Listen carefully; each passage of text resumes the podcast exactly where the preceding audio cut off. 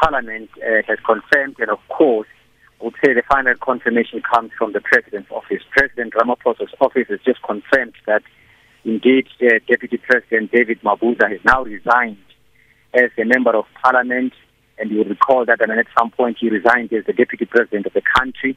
So that on its own paves uh, way uh, for the President to now appoint the new Deputy President of the country. You will recall that I mean, there's been lot of speculation that sometime this week the President will uh, announce his new executive or he will make some replacement in his executive, including the appointment of the new deputy president. Indeed, everyone is looking at him now that uh, the deputy president has finally bowed out. And of course, you would recall that, I mean, uh, the possible uh, candidate is uh, Paul Mashatile, who was uh, some time, two weeks back, was confirmed or was elected or was accepted as a new ANC MP and that on its own again paves way for him to become the second in command for the country, Sakina. And uh, that's been one of the questions uh, that people have been grappling with in Debo, uh, whether there's a reasonable expectation that President Ramaphosa would indeed stick to what has been a tradition so far of appointing the deputy president of the party to be his deputy in uh, the executive as well. So, what are you hearing in this regard, given that uh, David Mabuza tendered his resignation quite some time ago and it was almost asked to sit tight for a while? You would recall, Sakina, that I mean, uh, it, it, it's simple to appoint uh, the new deputy president uh, because the deputy president of the ANC is now Paul Mashatile. So that on its own, the conference of the ANC at some point, uh, five years, ten years back, uh, adopted that, although it was initially an, an unwritten rule that the deputy president of the ANC must become the deputy president of the country. But in 2012, uh, they, they, they, they, they accepted, in fact, in 2017 they accepted that the deputy president of the ANC should be the deputy president of the country and its finance. So that on its own is very simple for him. But you recall that, I mean, there are uh, uh, several uh, appointments that is still in the offing, for instance, the Minister of Electricity. So when once the president is, is to appoint the Minister of Electricity, he has to consult widely because we recall that at some point the SACP said it wasn't consulted, especially on the Minister of Electricity. But it has been consulted and uh, the statement that was issued by the SACP is that indeed now they see the light that there is a need for this uh, appointment of a minister, a minister of electricity. So the president has to consult firstly with uh, his alliance partners. He has to consult with uh, all stakeholders. For instance, your your your your, your business.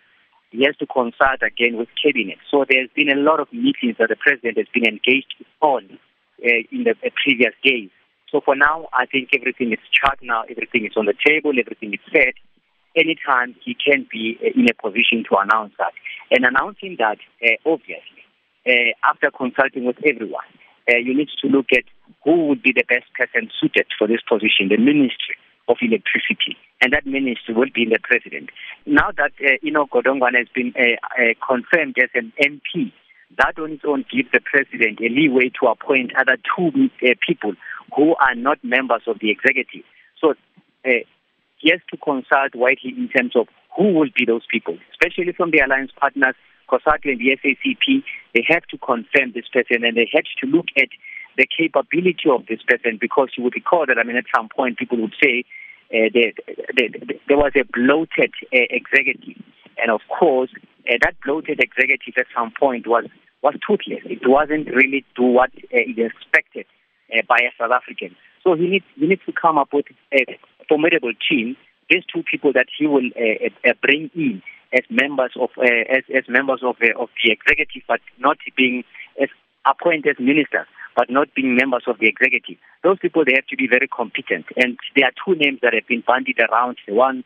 Uh, the mini, I mean, uh, one is uh, Dr. Gwen Ramu, I mean, Dr. Uh, Ramokgopa, and some people have been uh, throwing the name of uh, the SARS Commissioner Kieswetter.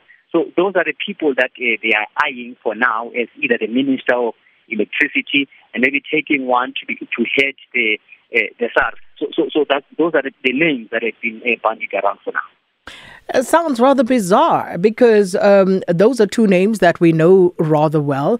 Uh, what would they bring that would be, you know, in any way comforting to the broader South African public in terms of their ability to deal with the energy crisis? Well, well, it's all about competence. If you look at, for instance, as Dr. Uh, uh, Kgosientsho Ramokgopa, he's leading infrastructure unit in the presidency. And if you look at the work that has been done by him, as uh, together with his colleague Rudi Dicks, uh, the, the, the, work that has been done, especially by these two gentlemen in the presidency, it, it, it, it, it's promising. So some people are saying that he's better placed to, to, to, to, to really look at this infrastructure uh, unit that is called Eskom, that has been failing the people of South Africa for some time. You need someone who, who will really understand where Eskom should be and how can we how how can South Africa really uh, make sure that there is this a, a, a, power generation, there is this power distribution, and and, and and and people are looking around at who will be that minister. And and some people are saying Kgosientsho Ramokgopa is better place. Others are saying uh, the SARS commissioner is better place, looking at the turnaround that he has come up with at SARS. Uh, SARS has been at some point really not doing what is expected uh, to, to, to, to do, and, and it's been failing on its mandate. But since he took over, in, in, that institution seems to be on the right path. So they're looking at the competence of all those who will be deployed to lead this ministry.